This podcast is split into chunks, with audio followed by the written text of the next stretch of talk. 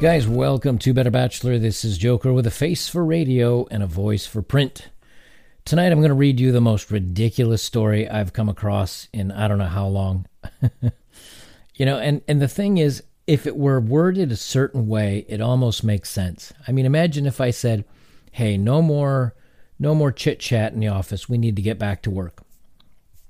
You might say, all right, well, that doesn't really get us, let us get to know each other as coworkers or enjoy our time. It you start tightening down the thumb, thumb screws, and no one wants to work in an atmosphere like this. But what if a what if a male manager came in and said, "All right, no more talk about soap operas or makeup or shoes or purses. You can only talk about football and sports." I don't think that'd be received very well. Well, here we've got a, a story that's just the opposite, surprisingly, targeting men. I know it's a shock. Or at least what they think is targeting men. So, from BBC News, football, or excuse me, firms urged to crack down on office football chat. And wait, to, this is just from what, three days, four days ago. Listen to the extent that they go on this ridiculousness. Chat about football or cricket in the workplace should be curtailed, a management body has warned. Gee, I wonder, I wonder what makes up this management body. Mm-hmm. Chartered Management Institute head Ann, Ann Francke said sports banter can exclude women and lead to laddish behavior such as chat about bedroom conquests. That's right, talking about football in the workplace can lead to bragging. I don't know. You got me how she pulled that one together. A lot of women in particular feel left out, she told the BBC Today program. They don't follow these sports and they don't like e- uh, either being forced to talk about them or not being included tough crackers. Like, so if you're going to sit around and talk about makeup or the shoes that you bought, should men go to management and complain because I can't talk? I don't feel like I have a chance to talk about women's purses or shoes or makeup. I mean, that's very exclusive of me, and I don't feel that's right. Come on, what are we doing here? This is rid- absolutely ridiculous. And besides that, how many times have we been told, you know, that I don't want to be bothered by men at work. They shouldn't be talking to me. Um, I don't want casual conversation. Um, you know, it's inappropriate. Uh, many times it's, well, I thought he was flirting with me or something. See, this is what you asked for this stuff. And now guys aren't including you and you're upset. So now to handle that, you don't want them to talk about football and sports because you're not included. They continue on I have nothing against sports enthusiasts or cricket fans. That's great, she said. But the issue is many people aren't cricket fans, she added, arguing bosses should crack down on sports banter. Miss Francke is concerned that discussing football and, for example, the merits of video assisting refereeing, which I guess is a new a new uh, thing they've got coming out for football, can disproportionately exclude women and divide offices. I'm telling you, go by go by 1984, the book 1984 by Orwell. Go by Fahrenheit 451, and this is the these thought crimes. You know, don't t- don't say certain words. I, I'm telling you, it's it's literally getting ridiculous. Like this is this is just too much. It's a gateway to more laddish behavior, they continue. If it goes unchecked, it's a sing- signal of more laddish culture. Oh, heaven forbids, we can't have a manly atmosphere. It's very easy for it to escalate from VAR talk and chat to slapping each other in the back and talking about their conquests on the weekend. See, this is projection by her. This is, I guess, what she assumes men talk about when we're talking about sports. uh, and she got some backlash called a terrible idea. Nevertheless, Ms. Francke does not think sports chatter should be banned, just moderated. She says that's, that good managers should be inclusive and ensure that everyone in their team feels comfortable. But sports journalist uh, Jacqui Oatley thinks cracking down on sports chatter would be a terrible idea. If you ban football chat or banter of any description, then all you're going to do is alienate the people who actually want to communicate with each other, she told the Today program. Uh, it would be so so negative to tell people not to talk about sports because girls don't like it or women don't like it. That's far from far more divisive. She said the secret was to discuss sports in an inclusive way and to notice if people were blankly staring into space during conversation. I'm not going to check with you if you like my conversation. If myself and my buddy Bob and Dan are having a conversation, I'm not going to turn over and say, Jan, Becky, is this okay with you? Come on. What's next? A majority of people responded to a LinkedIn post from the BBC and on Twitter appeared to agree with Miss Oatley.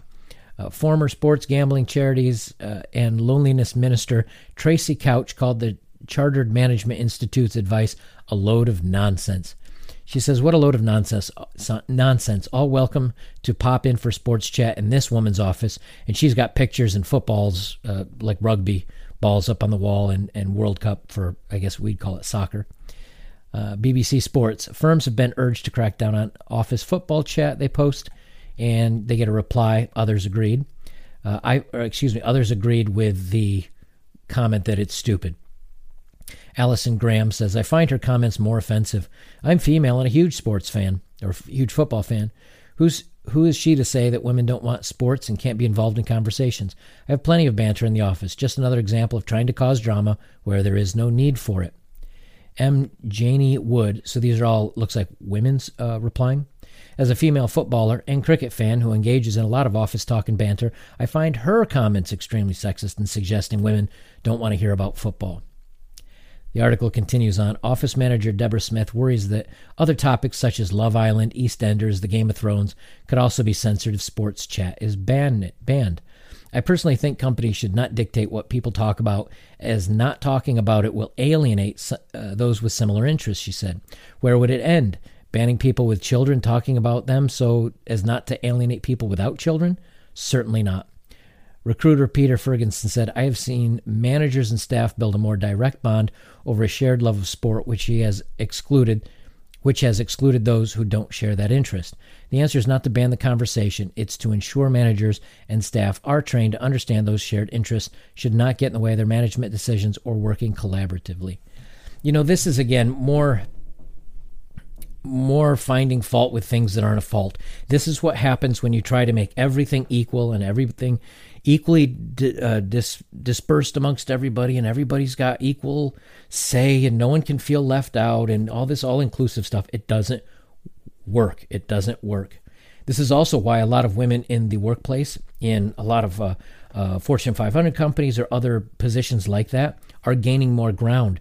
Because I honestly think men don't want to be around that. I think young men growing up today see this in the workplace and say, you know what, I'm going to skip that expensive degree.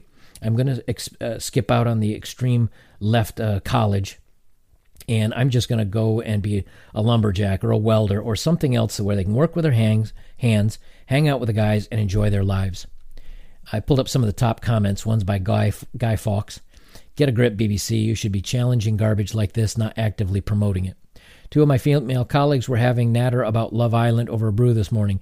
Did I cry because they didn't involve me? Or did I just grow up and crack on because I have zero interest in Love Island? Yeah, the second one.